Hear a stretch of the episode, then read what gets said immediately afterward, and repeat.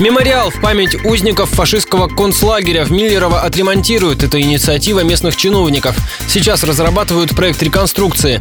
Концлагерь для военнопленных ДУЛАГ-125 находился в пойме реки Глубокой рядом с Миллерово. В народе его называли Миллеровская яма. Умерших хоронили прямо во враге.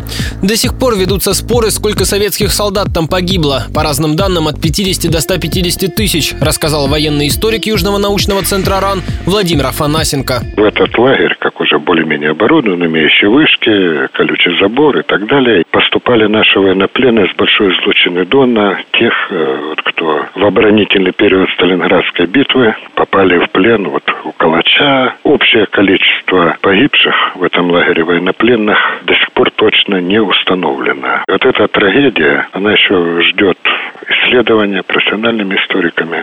Также сейчас устанавливают личность тех, кто погиб в ДУЛАГе-125. Миллерова присоединился к международному проекту «Возвращение имени». В архивах нашли список из 60 фамилий. Активисты пытаются разыскать родственников этих людей.